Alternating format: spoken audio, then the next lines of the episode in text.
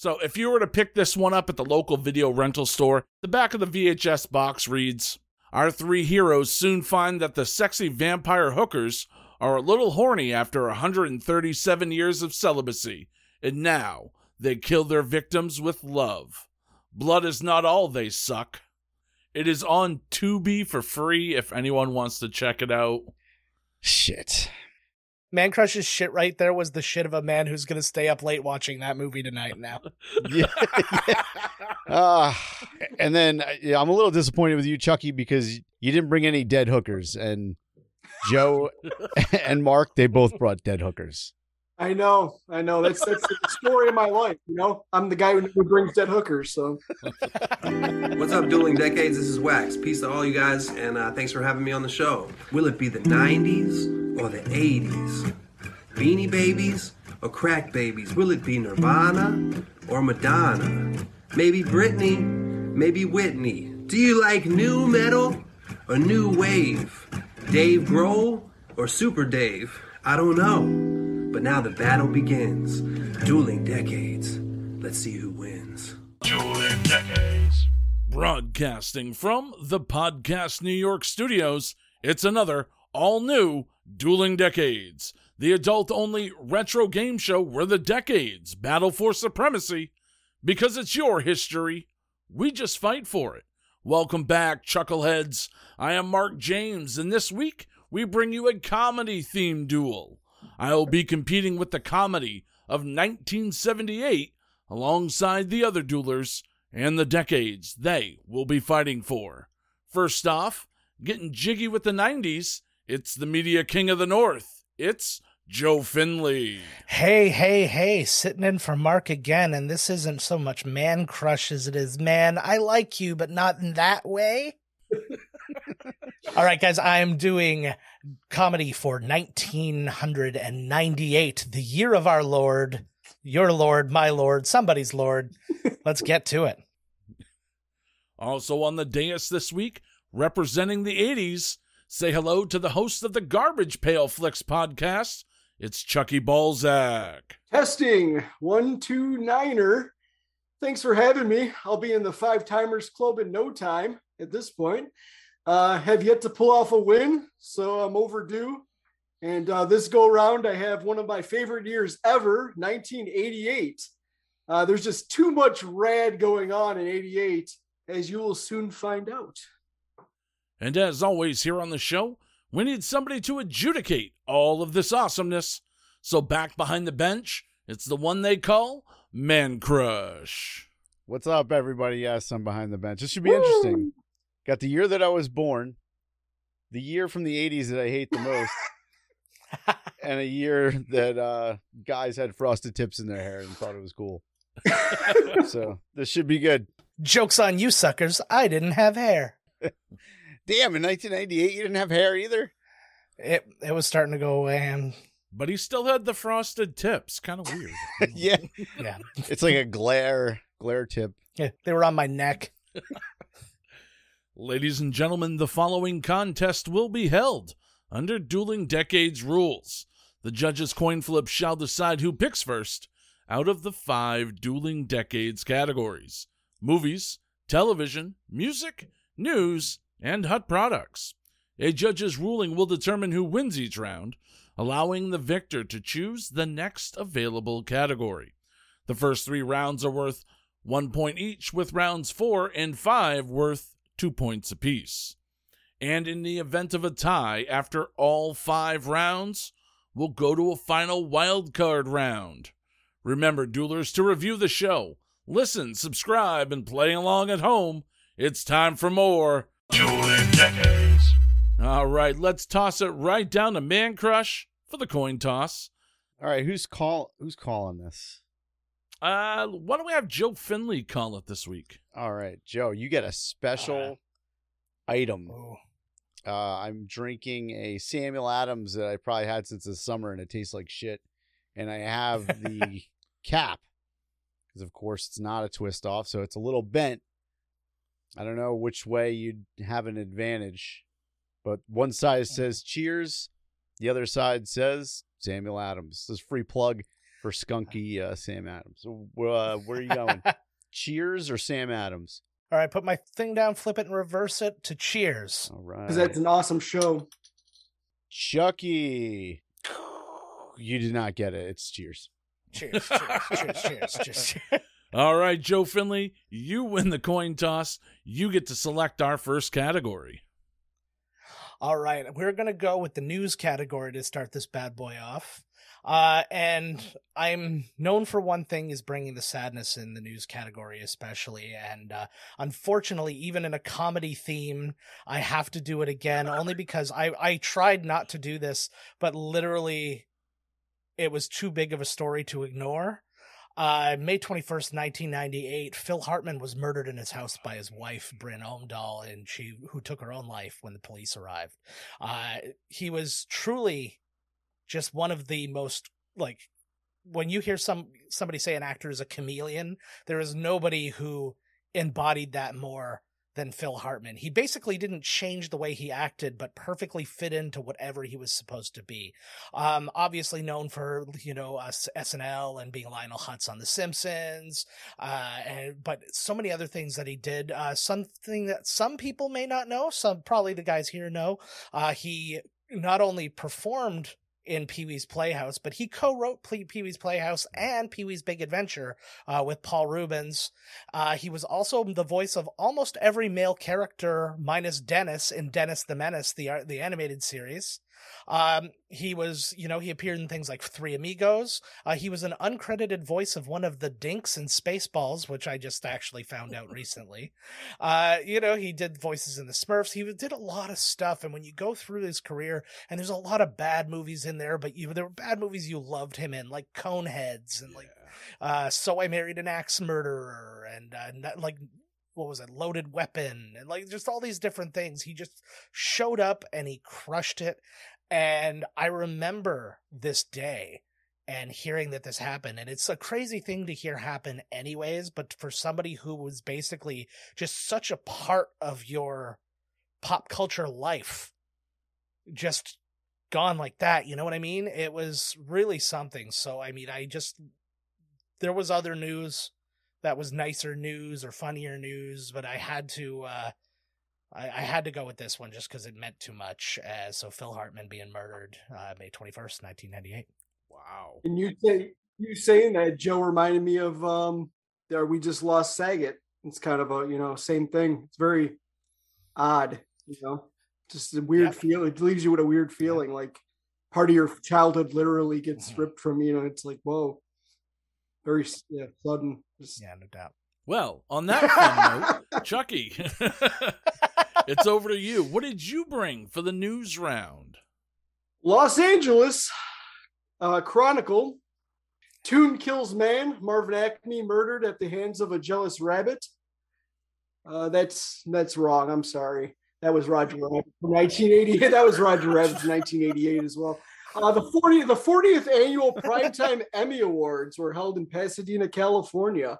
The ceremony broadcasted on Fox, produced by comedy godfather Lorne Michaels uh, with an opening comedic song skit by Jan Hooks and Nora Dunn from SNL alum, uh, the- as the Sweeney sisters lounge singing some of the TV's uh, uh, famous greatest hits uh, before the host William Forsythe took the stage for the evening's awards. So we're just gonna run down all the uh, com- the the outstanding comedy series nominations. Uh, we had the TV series The Wonder Years, Cheers, Frank's Place, Night Court, and The Golden Girls. Uh, of course, The Wonder Years took home that award that, uh, that for in 1988. Outstanding lead actor, Michael J. Fox for Family Ties, Dabney Coleman for Slap Maxwell, uh, Ted Danson for Cheers, Tim Reid for Frank's Place, and John Ritter for Hooperman. And that was taken by Michael J. Fox, of course, a Canadian favorite there, Joe. Um, outstanding lead actress uh, award went to uh, Golden Girls Bea Arthur, and uh, she was up against Rue McClanahan, uh, Betty White, two other Golden Girls, which is funny. They're all vying for the uh, best uh, actress. Uh, Kirstie Alley for Cheers, and someone named Blair Brown for the Days and Nights of Molly Dodd. Um, outstanding supporting actor in a comedic comedy, uh, Cheers, uh, Woody Harrelson, uh, George Wendt, Kelsey Grammer, all Cheers. Uh, Peter Scolari for Newhart and John Larroquette for Night Court. And John Larroquette took home the award that night. Outstanding actress, uh, supporting actress, Estelle Getty Golden Girls won the for the night. Uh, Julia Duffy Newhart, Rhea Perlman for Cheers, and uh, Mona from Who's the Boss, Jackée Harry from 227. Uh, despite the season um, that consisted of only six episodes, newcomers The Wonder Years won for Outstanding Comedy Series. After winning his fourth consecutive Primetime Emmy Award for Outstanding Supporting Actor in a Comedic Series, John Larroquette requested to have his name taken off the ballot for future ceremonies. Does it feel like 1988 yet, guys? Come on. Sure does in my mind. the 40th annual Primetime Emmy Awards, Sunday, August 28th, 1988 on Fox. And notice there was no Fox shows nominated. I found that very amusing in its own right. Well, Fox didn't really hmm. dig into having real shows until almost the next year. Well, it was the end of 88 uh, or near the end when uh, Eight- Married with Children came out. At 87, they came out, Married with Children. And, Oh, there uh, you go. Yeah, so but it was light. It was a very light schedule. They played a lot of movies, like older Mhm. movies and shit Mhm. like that. yeah, no doubt. All right, gentlemen. Uh, for my news this week, we'll go to the night of June 19th, 1978, to the kitchen of Mama Leone's Italian restaurant, where a star is born, and a billion dollar franchise. A comedic icon that would forever change the world of comics, cartoons, movies, merchandising, parade floats, plush toys, video games, bathroom literature, and our love for lasagna. This was the day Garfield was born. So let's go to the pages of the Star Press out of Muncie, Indiana, June 17th, 1978. Like cats? Don't like cats. If you fall into one of the above categories, or somewhere in between, you are bound to enjoy Garfield, who will be on hand beginning Monday morning to entertain readers of the Stars Comics page. Garfield is the creation of Muncie cartoonist Jim Davis, and his antics will become part of hundreds of daily newspapers' comics pages beginning June 19th. Davis, whose previous cartooning experience includes servicing as an assistant to Muncie's Tom K. Ryan, originator of Tumbleweeds, for the past nine years. Don't miss Monday's Star when Garfield joins the Daily Comics page. So then, if we go ahead a few days to June 19th, 1978, in the comics page, we find the very first syndicated Garfield. You got three panels here. Uh, in the first one, it's got Garfield sitting on top of a, of a desk, and you have John there. And it says, Hi there, I'm John Arbuckle, a cartoonist, and this is my cat, Garfield. And then Garfield thinking, Hi there, I'm Garfield, I'm a cat, and this is my cartoonist, John. John says, Our only thought is to entertain you. And when, of course, Garfield is thinking, Feed me. So it's Garfield in national syndication in 41 newspapers across the country. June 19th, 1978. All right, Mancrush, let's toss it down to you for your verdict on the news round. All right, so let's just start right from the top with Joe, 1998. You're you're a fucking morbid human for real. Comedy matchup. This is what you bring. I get it. I get it. Um, do you think he went to the movies with Paul Rubin? I was thinking that when you said that. and then it made me. Uh, you actually left out this one, uh, House Guest. Yes. oh yes, One of my Great favorites, movie. that hands down. and Jingle All the Way. Yeah, well, house guest, I would recommend anybody play speed golf.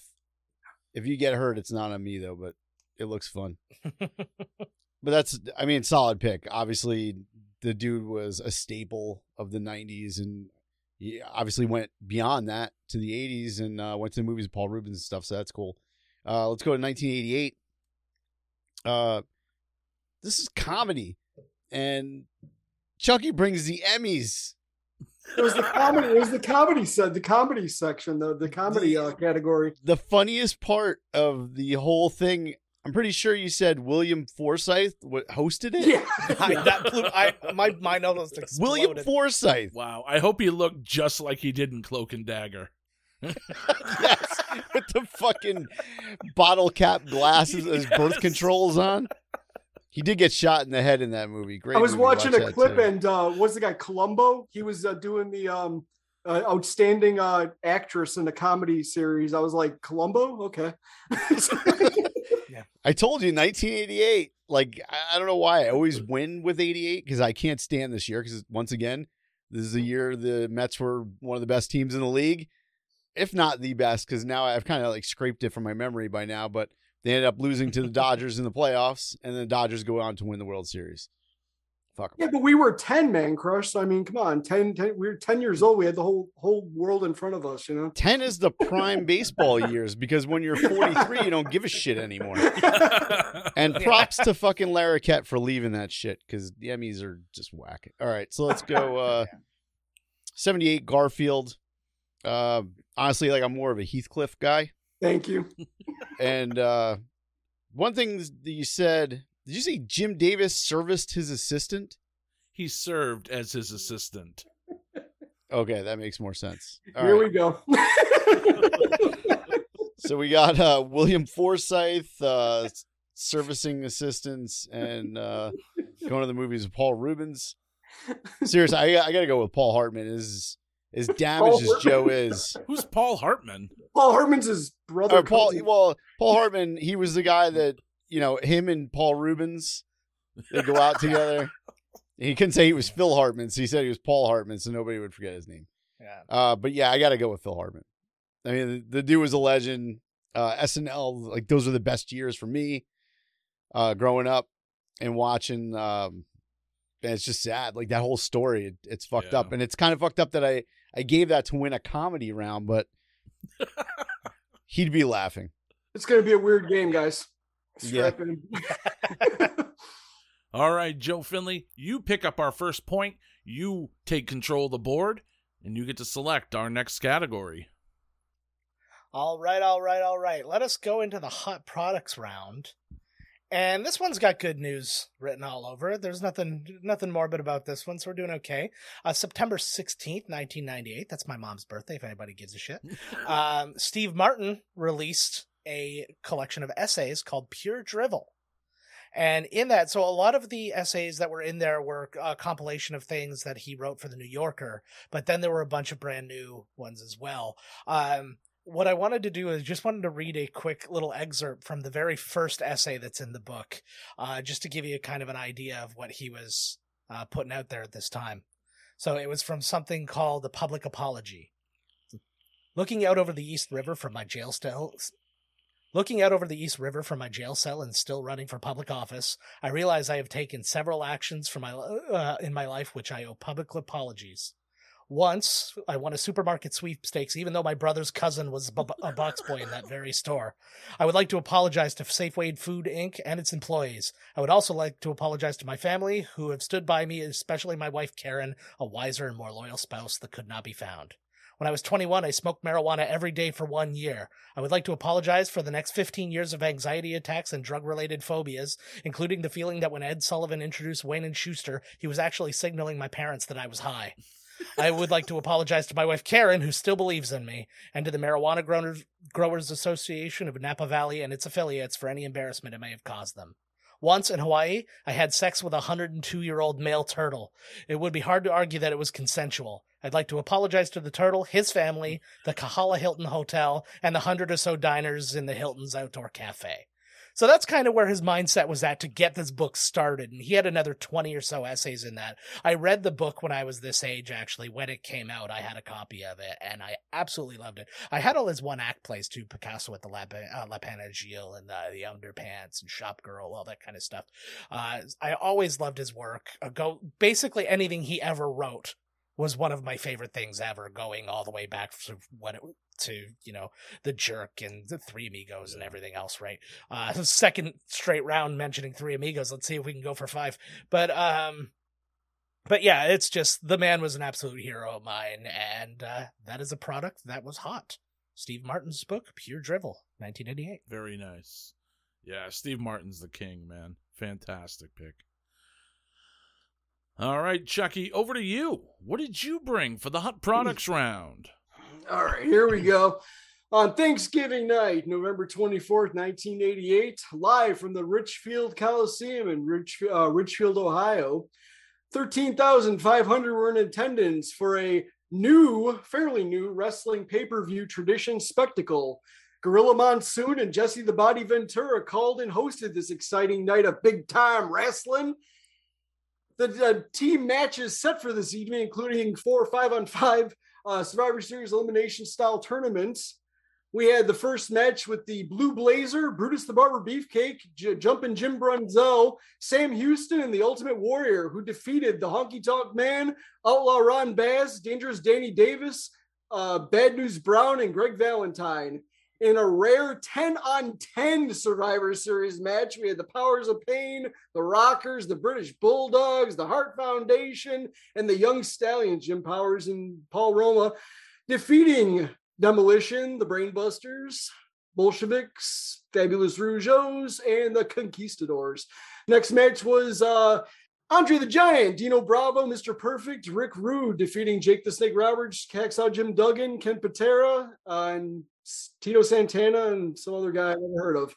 Uh, Hercules, and then the main event uh, Hercules, Hillbilly Jim, Koko B. Ware, Hulk Hogan, and Randy Macho Man Savage defeated Akeem, the African Dream, Big Boss Man, Haku, the Million Dollar Man, and Red Rooster.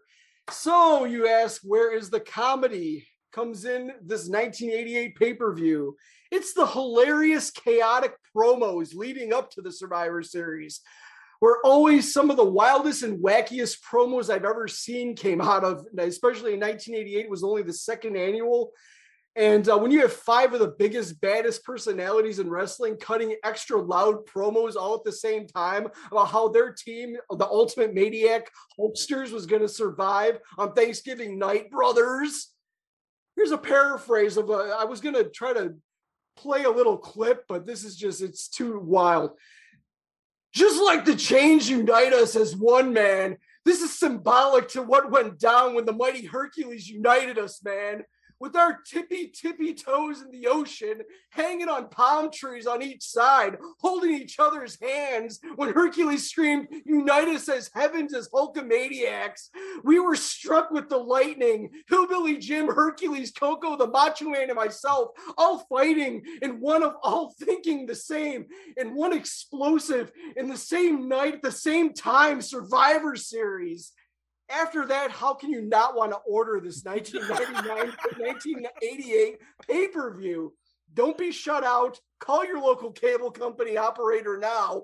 If for anything, just the promos of the second annual Survivor Series WWF pay per view, Thanksgiving night, November 24th, 1988. Brother. I, I I went. I was gonna play the clip because it's bonkers, but just saying it was even funner because it's like doesn't make any sense even when you say it. But that was actually verbatim what Hulk Hogan said, followed by Koko B. Ware, uh, Macho Man, and the rest with their nonsensical, yeah, just gibber jet. That's how. If you ever want to have fun, go just look up, just Google or type in any Survivor Series promo, and you'll be entertained. Comedic gold every one of them from 87 to 90. totally. Totally. All right, guys. So here on the show, we have picked concert tickets many, many times as hot products because, you know, that's what people were spending their money on. So, you know, so why not some stand up comedy tickets? And if you happen to live in Phoenix, Arizona in 1978, you could have been part of comedy history. So let's take a look at the pages of the Arizona Republic, July 23rd, 1978, where an ad is advertising George Carlin. Tickets are available at the Celebrity Theater ticket office only, Friday, Saturday, and Sunday, July 21st, 22nd, and 23rd at 8 p.m.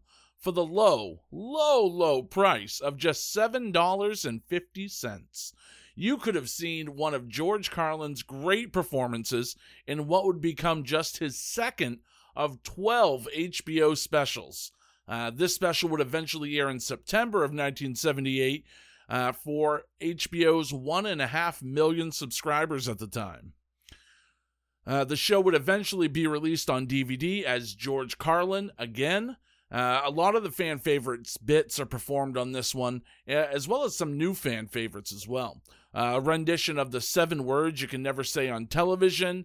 Uh, George Carlin talks about death. You get a new version of the new news. And then George talks about kids and parents and why there is no blue food. He ponders why women wear evening gowns to nightclubs and why they don't wear nightgowns. So, new to the show is Carlin's bit on time and the words that describe time and different increments of time. And of course, you get the hippy dippy weatherman. And you could have seen it all for $7.50. I give you the hottest ticket in town George Carlin at the Celebrity Theater in Phoenix, Arizona, July 21st through the 23rd of 1978. Nice. All right, Mancrush, we're going to throw it over to you. What is your verdict on the Hut Products round? Uh, let's see. So Joe came out with uh, Steve Martin. What was the name of that book? Clear Drivel. Pure, Pure, yes, pure or clear? pure. Clear dribble. Is that the? it's a clear dribble. but I'm glad you uh, agreed with me the first time. Um, Yes. the only thing that I wrote in my notes is uh, 100. Anybody that's that, regardless if if he had sex with a 102 year old uh, male turtle, just when your mind gets there that that's what you're uh, you're up against, it's shot. Yeah. Uh, 1988 Survivor Series. I remember going to my friend Brent's house. We watched this there, and the card was phenomenal. You're right; those promos are tops. I mean, they weren't good, but no, they're we're hilarious. they're hysterical. yeah, they're and it always kind of makes me think of like the early '90s. Where did you ever see the uh, the promo? I think it was with uh, Ultimate Warrior and Hulk Hogan, where Hulk Hogan is wearing this green fucking uh, plastic mask. yes. yes. Dude, they must have done like ten bumps of coke before they did that Yeah. promo. Yeah. It's amazing. Look it up. I think it's on our Facebook somewhere. There was one where he like uh, Macho Man and uh, Zeus were the cage, and like Macho Man drops down from the top of it. I don't know if it was Survivor Series, but it was hilarious that like they had the camera on Zeus, and then here comes Macho Man from the top of the cage comes down. Oh yeah! Like what the hell? Like how did he come up with that? Like let, let me hear, brother. I'm gonna I'm gonna go to the top of the cage. I'm gonna come down from the top of the cage. You know, and you're not gonna see me until the end of the promo, brother. I'm pretty sure Vince just had trays of coke in the back at that point. Maybe that's what they should do now to increase the ratings. I don't know. Oh, man. Maybe. Ah, Well, it was what's also the only thing on television at the time. That's what's missing. Uh, then we got 98. You got George Carlin. I mean, what can I say? 78.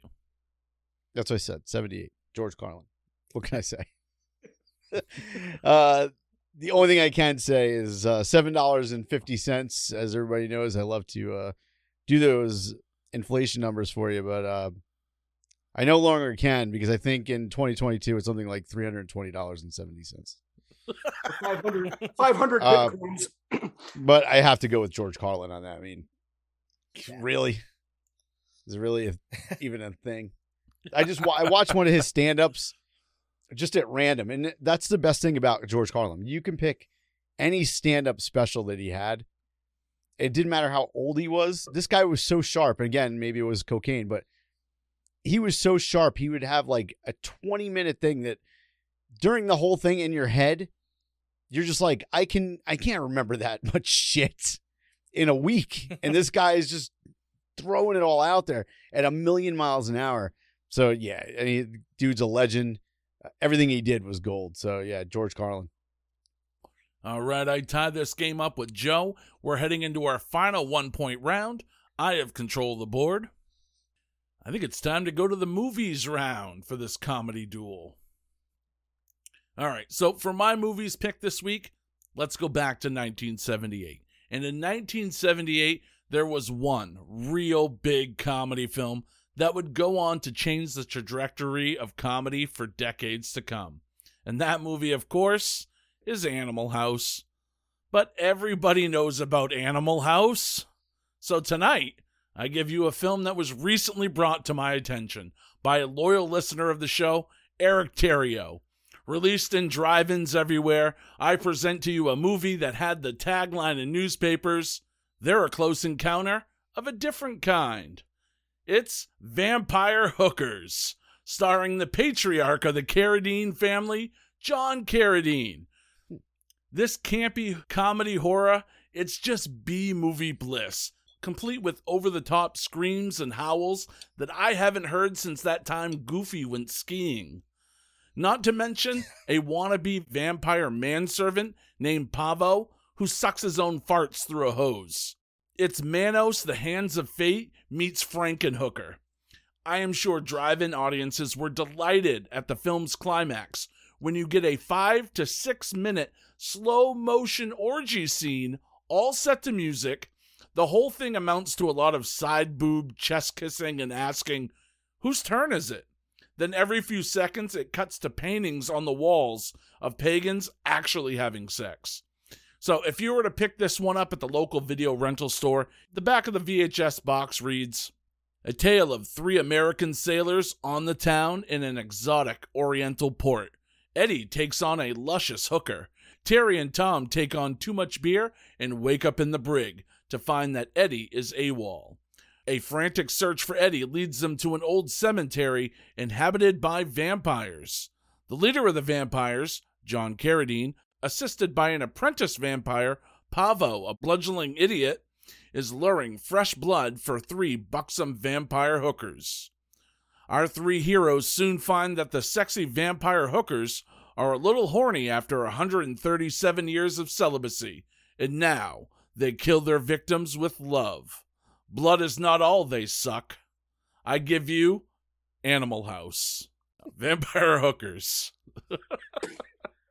If you switched, I was just gonna One of those. drop you from this. All right, Joe Findlay, it is over to you for the movies round. All right. Well, I'm going to give you from June 12th, 1998. It's an adaptation of a Roald Dahl story, and it's not a Charlie and the Chocolate Factory. It's nothing like that. In fact, this movie was made to be a rated R film starring somebody recently fired from Saturday Night Live.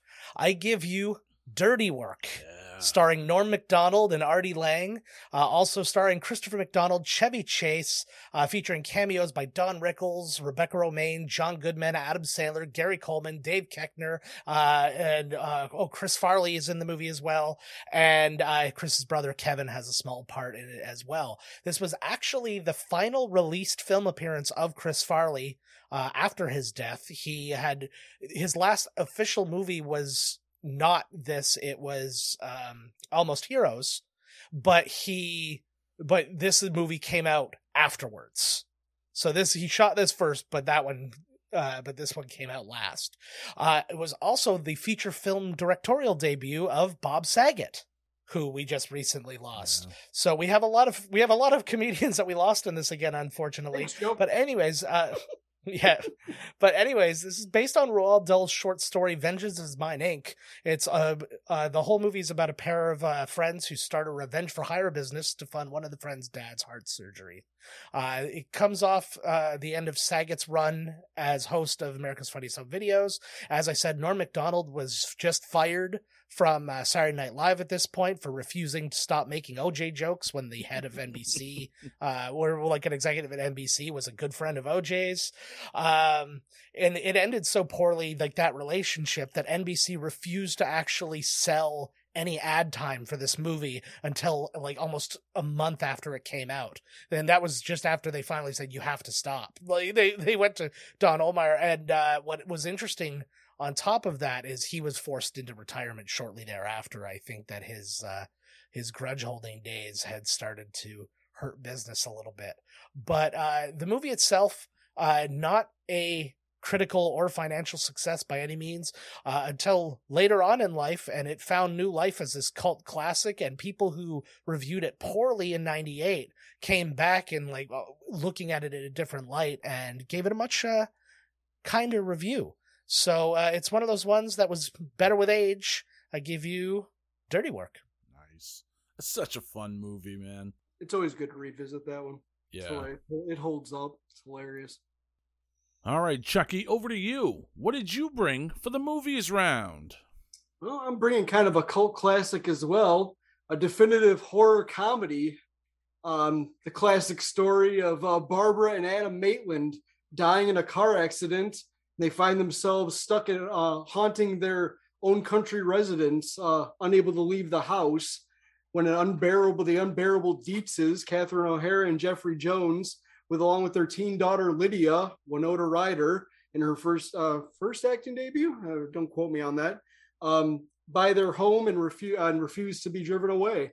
Uh, Adam and Barbara take it uh, take it on the help from a mischievous ghost with the most to help instill some real hauntingly fear into this kooky family.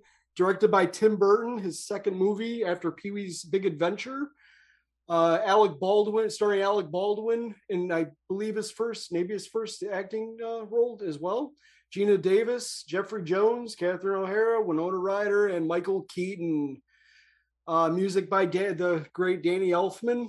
It spawned a Saturday morning cartoon, merchandising, and most recently a Broadway musical. Grown. Uh, one of my favorite Michael Keaton. No, it'll. I'll just say it. Fuck, it, it's my favorite fucking Michael Keaton movie. It's the best. It's my. I mean, Batman's good, but yeah, his his role in this movie is amazing. Um, such memorable lines. You can't go a month. I cannot. I can't go a month without hearing someone say to me, "We've come for your daughter, Chuck." I don't even have kids, so yeah. But at least you're Chuck. Yeah. If they said it to me, it'd be really weird. Fun fact: This was nearly titled "House Ghosts." Get it? House Pun. Ghosts. Anyway, please never remake a reboot. March 30th, 1998, the release of Beetlejuice, Beetlejuice, Beetlejuice, the movie that got me suspended from fifth grade when I was on the playground after my uncle took me to see this movie on Monday morning. I was telling all the kids on the playground about it and uh, reenacted the nice fucking model scene it- within earshot of a teacher, got suspended. Good memory. I mean, that Beetlejuice, you know. Fun fact about that one: I have multiple times held the Emmy, uh, the daytime Emmy for uh, best animated uh, show for Beetlejuice in my hand because my work, uh, well, the a company owned by my company Nelvana, Nobody. actually made Beetlejuice, so we actually have it and not locked up either. So I've I've like literally picked it up a bunch of times. I've masturbated with it. Joe's just gonna borrow it. No, it's Emmys are pointy. We don't mess around. Hey, different strokes. All right, Mancrush. It's time to throw this one over to you. What is your verdict for the movies round? All right. Honestly, like I I have to say, this is the toughest round so far, and I I feel for all of our judges that are usually in the seat because at this point, like, how do you pick? Do you pick with what you want to watch? Do you pick what you're supposed to watch, or do you pick what nobody watched but you you probably just want to check out anyway? Um, and then uh, yeah, I'm a little disappointed with you, Chucky, because you didn't bring any dead hookers, and Joe and Marc they both brought dead hookers. I know, I know. That's that's the story of my life. You know, I'm the guy who, who brings dead hookers. So in fairness, there there are dead hookers in uh, Beetlejuice, yeah. in Beetlejuice's yeah. scene. I was gonna say in the in the waiting Oh, room. Yeah. True, yeah those those are classier classier hookers. Yeah, Those are more were like classy back in the, you know in the 20s and 30s. They were classy. All right, so all three of you brought Dead some hooker. sort of dead hooker. Bravo for that. awesome. Uh, so that that leaves me in the middle again. Uh, so I gotta eliminate one of these, and ah, it's tough. But you know what? I'm gonna be honest here. I gotta get. I'm gonna get rid of Beetlejuice first. I Wow. I never have been. I, I and I think I probably sold it on this game before, but uh, Yeah. it's. I just it's not for me anymore. I think even when I was a kid, I, I wasn't really a big fan of. it. I was already watching like real horror movies, so it just never really resonated. Um, and then uh, Marc, man, you came with that vampire hookers, and that sounds delightful. It is on Tubi for free if anyone wants to check it out. Shit. It's an hour and 14 minutes. It is a quick watch. Easy watch, cake. Fuck, you're twisting my arm here. Mancrush's shit right there was the shit of a man who's gonna stay up late watching that Yeah. movie tonight. Ah, I, I don't. I don't blame you one bit. I mean, fuck. I gotta go with. uh I gotta go with Dirty Work. Oh, It's it's classic. Yeah. It's one of those movies. I've seen it a hundred fucking times. You guys are brothers? Well, it's a long story. My dad boned his mom. Okay, it's a short story. It's fucking. There's so many lines in the movie. It's amazing. Uh, yeah. I got. Plus, Norm was amazing. Another guy we lost, like you said, and then Bob Saget, and of course Chris Farley. Uh, it's a tough one. But yep, I gotta go. Uh, dirty work. Sorry, guys. Except for you, Joe. I give you a dead hooker. Thank you. All right, Joe Findlay, you're the media king of the North, man, but so far you're the king of this game. You jump out to the lead heading into our first two point round, and you take control of the board. Where are we going?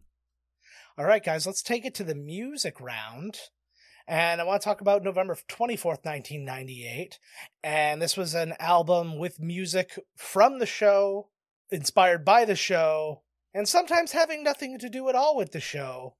Uh, but it was a very interesting album indeed. Uh, It's another thing that I did own. These are all things like I, these are fully Joe endorsed. and according to our Zoom call, Mancrush has already c- caught it. Uh, it's South Park's album Chef Aid was released on this date. Uh, it actually came in three versions. There was a clean version, there was an explicit version that had the explicit sticker on it, but then had still censored some things, and then there was the extreme version where nothing was censored at all. Uh, I don't really know what the clean version was. If they just there was just a blank CD for like Was that to- bullshit? I I always thought it was fake. I didn't think there was Yeah. one. I I don't know. I that's I read uh, when I was doing my research. I read that there were three versions, so I didn't find the three the the clean version. I don't know what that would be, but um, Can you imagine you were that guy that bought that shit by accident? Because Oh, nobody God. bought it on purpose. I love South Park, but not when they're being dirty. Right. yeah. Potty mouth. But this thing had songs from there was songs from DMX, Old, Dir- Old Dirty Bastard, Ozzy Osbourne, Crystal Method. Oh wait, sorry, that was one song with all those people on it. Uh, Rancid did some music. Uh, there's another one with Mase, Puff Daddy, Lil Kim, and System of a Down teaming up. Uh, Elton John had a song. Devo had a song. Joe Strummer had a song, and then there was tons of other things that were more rooted in the show and from the show. Uh, the most famous of which was uh, Chocolate Salty Balls from uh, Chef, which I actually today, just as it came up, I saw a clip on Twitter of Isaac Hayes live singing Chocolate Salty Balls at a WWE event. and it was it was like WWE Rage, whatever that like pay per view Oh. was or whatever. I think it was some kind of like special like USA special or something, and you could literally see like if for people who don't know anything about Scientology or the fact that uh, Isaac Hayes was a Scientologist, uh, you have a moment called your traumatic event, which kind of starts everything going. You could see that that singing that at that WWE event was his traumatic event, and that's where everything got rolling. Uh, but uh, yeah, it was just something else. And then they had other things. They had uh, "Tonight Is the Right for Love," which was uh, featured Chef doing a duet with Meatloaf. Um, Mephisto and Kevin, written by Tr- Primus and Trey Parker. Love Gravy, written by Trey Parker, but sung by Ike Turner and Rick James, of all people. And then uh, Eric Cartman singing Come Sail Away, which probably makes me laugh the hardest of anything on that entire album.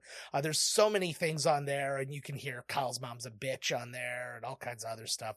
It was just like one of those crazy things that like every teenager had to have at that time. And I, like I said, I certainly did have it. So, uh, Chef Aid, the South Park album, November 24th, 1998. Nice. Yeah, we had a copy of that at the radio station, and uh, I'm not gonna lie, some of those may have uh, found their way to the airwaves a few times. So, FCC is listening. that tape got stuck in my uh, Buick when I was uh my first Buick. Uh, the tape was stuck in the uh, in the tape deck. Is that a Illinois thing, the Buick? I think so. It was a, it was not even a Skylark. It was a Skyhawk. That's what, it wasn't even a Ooh. Sky. Oh, That's sporty. Yeah, sporty. Yep, totally. Rust bucket. It was a rust. It had a hole in the a hole in the in the floor. Uh, so yeah, it rusted through, and uh, it ended up catching on fire. Um, upon a time, and I was in the car. I didn't catch on fire in the car. I got out of the car before it burned. All right, Chucky, it is over to you. What is your selection for the music round? This album that I'm about to lay down and you drive turkeys is from 1988. Was produced by former McCoy's guitarist Rick Derringer and recorded between November 1987 and February 1988. This album helped to revitalize the career of said artist after a critical and commercial failure of his previous album entitled Polka Party from 1986. This album heavily parodied Michael Jackson's Bad album and song uh, from the cover to the first title track, Fat, along with Lasagna, a cover of La Bamba by Los Lobos. I Think I'm a Clone Now by Tiffany, a parody of Tiffany's I Think We're Alone Now. And of course, this song is just six words long. I've got my mind set on you. That was recorded by James Ray in 1962, but covered by George Harrison in 1987. So it's a parody of a cover. If you haven't guessed by now, yes, it's even worse. The fifth studio album by the king of the parody song, Weird Al Yankovic, released on April 12, 1988. The first cassette that didn't get caught in my Buick Skylark I ever received or owned. I got for Christmas of 1988. It was my favorite freaking album. And I just heard today that they're planning a biopic of our yep. beloved Weird Al Yankovic. And Harry Pothead himself, Daniel Radcliffe, is supposed to be up for the role of the weird one, which oh, is he's playing definitely, definitely weird, if you ask me. we'll see. We'll see. We'll see. I don't know. We'll see.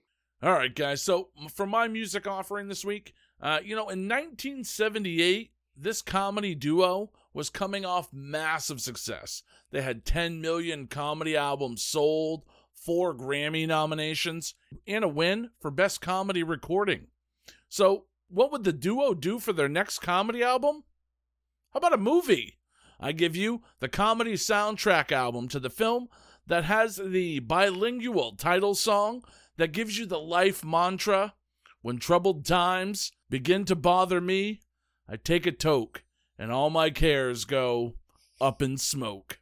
It's Cheech and Chong's Up in Smoke, the comedy album companion to their first movie, containing all the songs and bits from the hit movie of the same name. From Finkelstein's Shit Kid to the Ajax Lady, all the hits are here as well as classic songs that were included in the film, like my personal favorite, Earache in My Eye and Framed. The album also features the song Rock Fight and the reggae grooves of Searchin', and Low Rider by War. And who can forget the classic First Gear, Second Gear? That's the bit where the guys smoke a doobie full of doggy doo doo. Billboard magazine named Up in Smoke as one of the 10 best stoner film soundtracks of all time. And for its 40th anniversary, Rhino Records released a 7 inch vinyl in the shape of a marijuana leaf, complete with a marijuana scented scratch and sniff sticker. And in the Grammy Award Museum, it actually features a Up in Smoke exhibit, which has the master tape for the soundtrack, the original script, a few quote unquote smoking devices, and some of Cheech's blazing Chicano guitars. So slap on the vinyl, roll one up for Cheech and Chong's Up in Smoke, the soundtrack. All right, Mancrush, what is your verdict on the music round? Oh, this one's easy, easy, easy. Weird Al, even worse.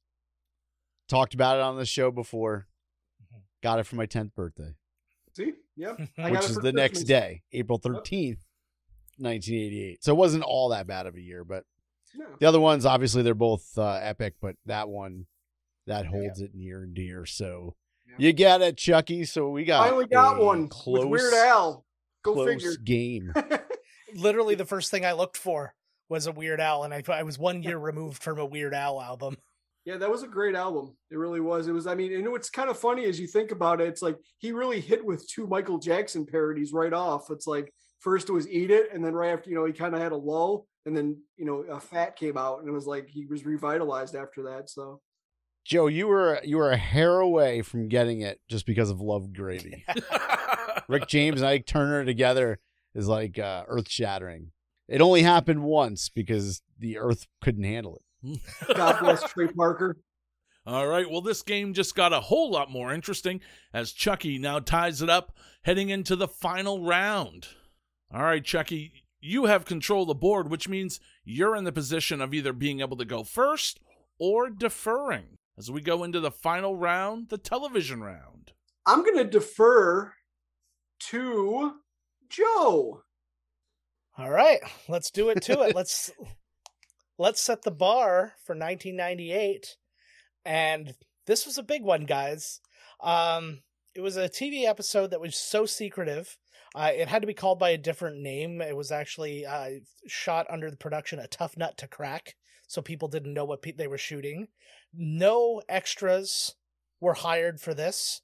No studio audience was brought in. It was all friends and family of the crew doing both jobs with really strict NDAs in place. The table read actually was immediately followed by the collection and destruction of all but one of the scripts to make sure that absolutely nothing leaked, and they filmed an alternate ending.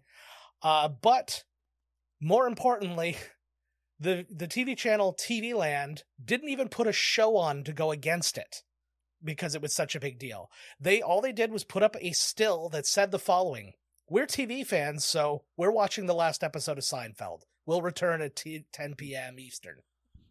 they didn't put on a show. They just said Seinfeld's on. Go watch Seinfeld. That's what it was. May 14th, 1998, Seinfeld, the episode called The Finale. In this episode, Jerry and George's sitcom finally gets picked up and they're given a private plane and they decide to go on a little celebration with their friends. The pr- the plane goes down and they all survive, but there's an admission that uh, somebody cheated on a contest and a few other things in there and but they end up okay. That's great. Now they're in this tiny little town while the plane's being fixed and they witness a man being mugged on the street, for which they are arrested for not helping because this small town has a Good Samaritan law. The second half of the episode is entirely a trial and it's very much based on their character. And so a lot of character witnesses are brought in. And ladies and gentlemen, pretty much every single person who's ever been on this show shows up. Your Babu Bhatts, your Kenny Banias, your like all these different people show up. Uh, Teri Hatcher, they are real, they are spectacular. Uh, I don't think they were real, but that's neither here nor there. Uh, it was, lit- but literally when you when you looked at the background, like all the people sitting in the court watching the trial, it looked like when you were watching like a, a Saturday Night Live, like uh, like 25th anniversary show or something. It's just all people you recognize. It was something else. Uh, the commercial time for the show reached a one million dollar per 30 second uh, price, which is all, which was only ever met by the Super Bowl at that point. This is the first ever TV show that ever got that. Uh, but what was really interesting is this is a show that went out on top. This was the highest rated season that they had ever had. It had always gone up every year. The one year it dipped just a teeny bit and then jumped up again after that. Uh, the the whole cast was making a million an episode. Uh, it was just out of this world. It's the fourth highest viewed finale of all time, uh, behind uh, MASH, Cheers, and The Fugitive. It got 76.3 million viewers. That's like a third of the adults in the United States. Come on. Well, there's probably more than that. I don't know how many goddamn kids there are. but I mean, it was an event. Was the episode disappointing? To some, yes. To some, no. Uh, but it just did not get bigger than that in television in 1998. So I give you the finale of Seinfeld. Nice.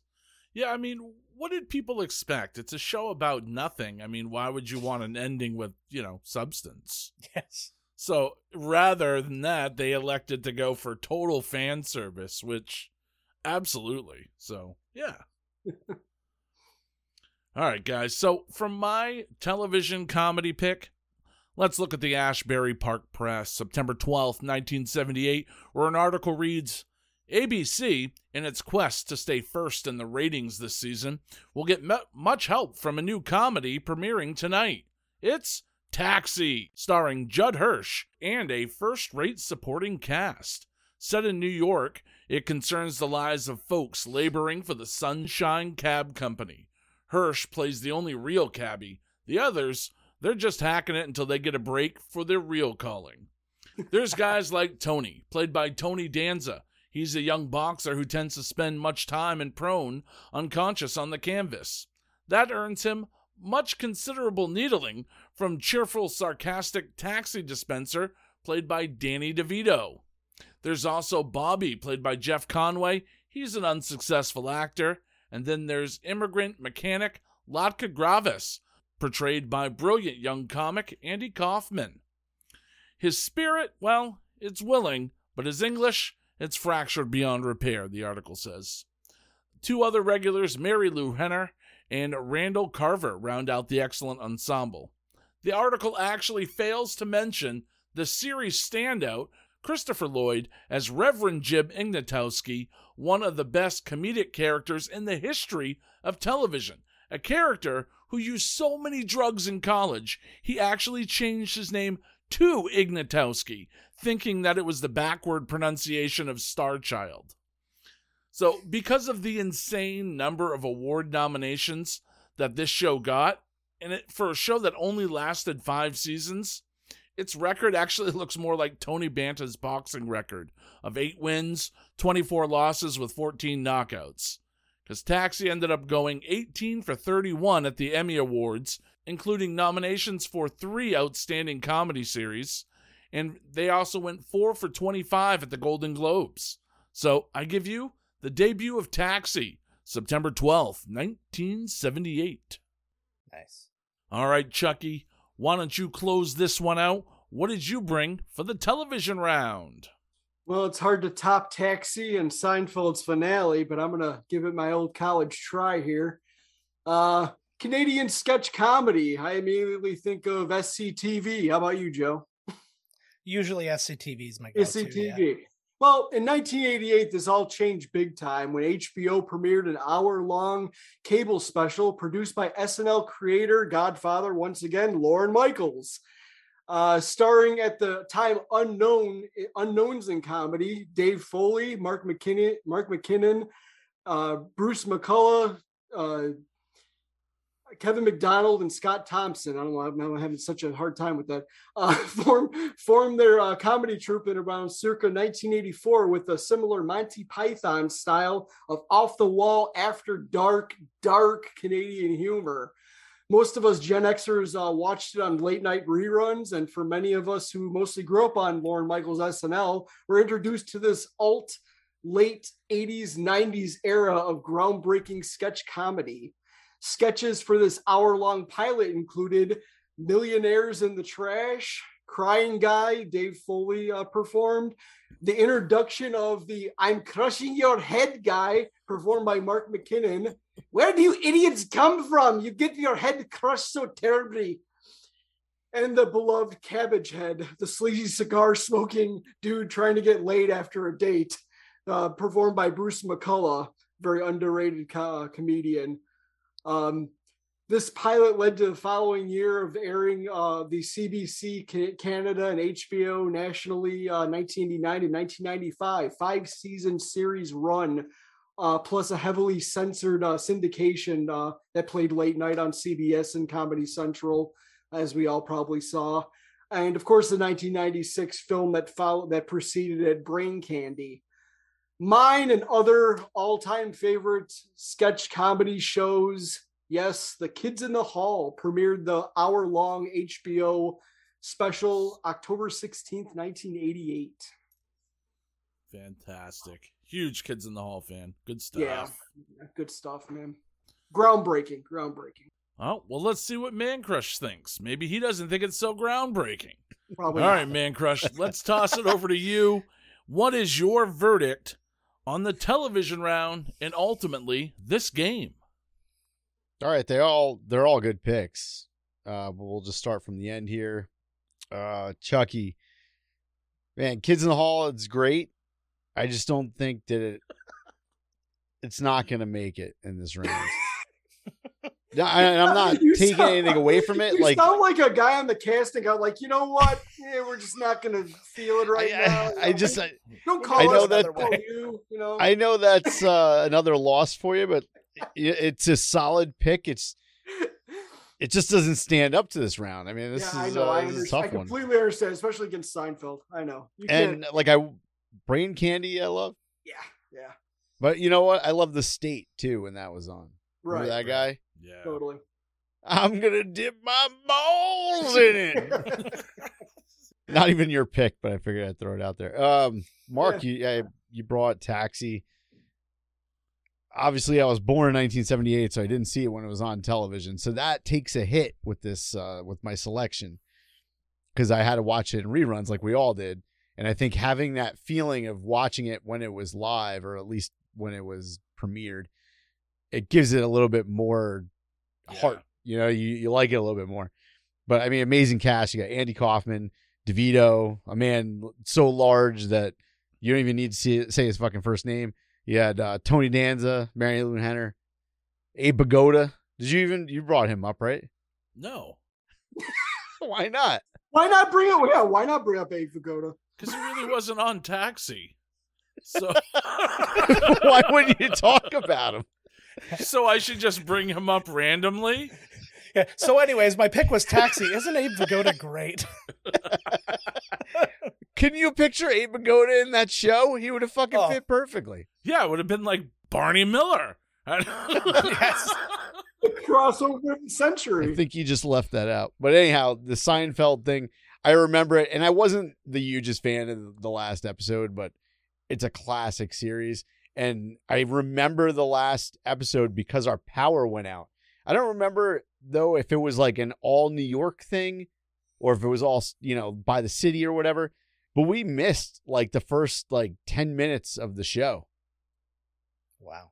So we all got in late, or at least up where I lived. We we missed like the first ten minutes.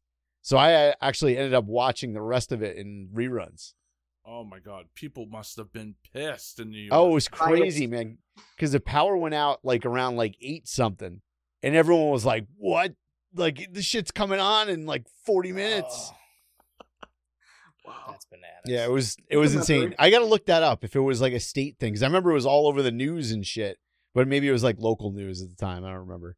New York just got the phone. If it had to be 10 minutes of the show, I'd rather it be the first 10 minutes than the last 10 minutes, especially on a final episode, because I'll figure out that nothing's going on anyway, because it's Seinfeld. So you don't need to see the first 10 minutes, really. You just miss 10 minutes of setup comedy.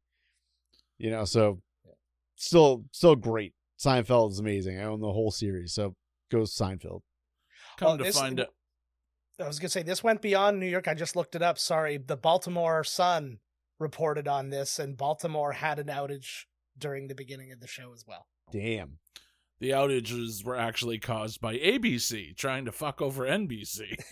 and and actually you you know why it's also a bigger deal you said it was fourth all time with ratings but it holds like way more prominence you know it's Oh, yeah. 1998 there's a shitload of stuff on tv Yeah. 19 the 60s and 70s you have three things to watch Yeah.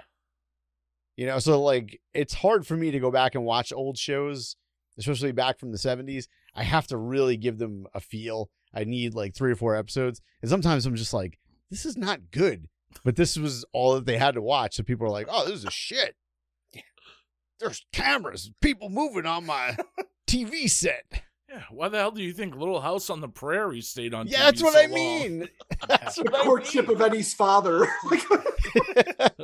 like, like, I mean, that's who why when, when watching Incredible that Hulk shit? came on, everyone was like, "Oh, the Incredible Hulk! Holy shit!" Like, yeah that blew people's fucking Oh, minds Another episode of the Waltons? Yes. Can you imagine how depressing? No wonder everybody was fucking smoking cigarettes in their house. and Like, top it off with this. a good old, good old episode of Archie Bunker's Place. You know? It's like, oh, MASH again. Yeah, Mash again. God. They're just patching people up, making corny jokes. I like that's a show I know is huge. There's only a handful of episodes of MASH where I was like really into it. oh, I love MASH. Do you know what Mash reminds me and everyone else probably of is Mash was always the thing that went on before you had to go to sleep at night. Like, Yes. it was always like play like that was the only thing I remember about Mash. I never watched it. I just remember the beginning, and then like I would turn it off and put on like Johnny Carson or something. You know, it was like you would be ending the night with fucking.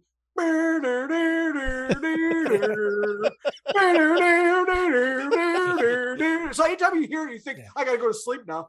Shit. Trying hard to not remember that that song is called "Suicide Is Painless." Right. before you go to sleep, before you fucking lay down for the night. and they only had three things to watch. All right, Joe Findlay. Looks like you pick up a victory on this one. Congratulations, man. Thank you very much. Yeah, you can't really beat Seinfeld, you know? I mean, That was an ape up the sleeve, yeah. yeah, can't go wrong Or that. or dirty work. Or dirty work, yeah. Uh, yeah, I had a lot of dead comedians in Seinfeld to carry me over this because I also almost used uh, Seinfeld's "I'm Telling You for the Last Time" as my hot product. Oh, wow. Can't compete. Can't compete. All right, Joe, why don't you tell everybody what you have coming up on your YouTube channel and on Miscast Commentary? Oh, we are doing a ton. Uh, for people who do listen to Miscast commentary, uh, it is also a YouTube channel, and you can watch the video version of all that. So if you want to see a couple of fat guys sitting next to each other talking about movies, that's the way to do that. Um, and we're just uh, kicking through, catching up on the MCU right now, everything that's on Disney Plus, and we have uh, on February fourth, we're doing a commentary of Jackass to commemorate the release of Jackass Forever. Uh, and then on my regular YouTube channel, just lots of uh, gear reviews and stuff like that. I've got a really interesting one coming up, a brand new uh, device from a brand new company, and uh, it's a lot of excitement on the socials for that. And uh, yeah, that should be coming any day. Like literally, the snowstorm I think stopped it from getting it to me already, and I'm watching people tweet going, "I've got it, I've got it," and I'm like, "Get it to me!" So I'm, I'm freaking out over here. So uh, that's what I'm doing right now, and we're just you know having a good old time. So you can check me out on there at Miscast Joe. All right, Chucky, what do you got coming up on the next episode of Garbage Pail Flicks? Yes, things and stuff. Uh, the new Garbage Pail Flicks podcast is coming in the next few weeks. I'll be diving into Friday night videos for us that didn't have MTV back in the 80s and 90s. Um, since I found a VHS full of them, why not talk about them? Um, and of course, my YouTube channel, the Garbage Pail Flicks VHS, where you can tune in and trash out to videos, uploads of the retro type. And finally, my zero budget horror comedy film based on true events. Events. Hashtag Showman's Unrest. I wrote and directed and created back in the 2000s. is available on YouTube and playing in for the first playing for the first in their first oh, playing in the first film festival, the Terrible Two Day Fest up in Toronto, Canada, this March 25th through the 27th. Hashtag Riot at the Movies. Of course, all the info and more can be found on my social media, Werewolf of Berwyn, Instagram, and hashtag Six Feet Under the Big Top. Thanks for having me on again, guys. It's fu- always fun. I'm gonna win one of these days, I promise. One of these days, you'll get there. I know exactly what it felt like, man. It was a struggle. It was a struggle, and then you punch through, and it's the greatest feeling of all time. Then you just feel like, oh, okay, I might as well just leave the show now because it's not going to top this. Well, you know, one day, one day I'm gonna be able to host a show. One day, you know. You got to break through your uh, your rookie wall. You got it. Well, see, you unknowingly set yourself up for failure because, see, I gave Chucky the very first pick of the years 70s, 80s, or 90s. And uh, he picked 80s, so he got 88, not knowing that Mancrush absolutely despises 1988. And and the and the one year that I loved, I could have picked so 88 was like chock full of everything, and I was just doomed from the beginning, I guess. So I'm starting to think Mancrush doesn't like me, so I'm just gonna, you know, Every every time I get a, it's not year, it's a year for It's a real. Every time I get 88, I'm like, fuck. 87 would have been fine, but 88, you know, 87 is another. 87's the year. for 87 me, is Joe. great. 87 through 89 is like gold. I don't know. I just loved it. Good memories, man. yes, sir. All right, Mancrush, why don't you tell everybody what we got coming up on future episodes here of Dueling Decades? All right. So next week, we got a former Dueling Decades judge and a former Dueling Decades stalwart coming back. Should be a fun one. That's all I'll tell you. Ooh, a little bit of mystery and intrigue here. And Chucky coming back to win. All right, duelers. Well, if you've missed an episode, you can always head over to duelingdecades.com where you can subscribe to the show on iTunes, Spotify, everywhere that podcasts are available. And then while you're on those interwebs, head on over to our Facebook page, facebook.com forward slash dueling decades. And over there, you can share some of your own retro memories. So until next time, duelers, we're going to bid you a peace, love, light, and a joy. Have a grateful week, everyone. Awesome. Podcast New York. Be heard.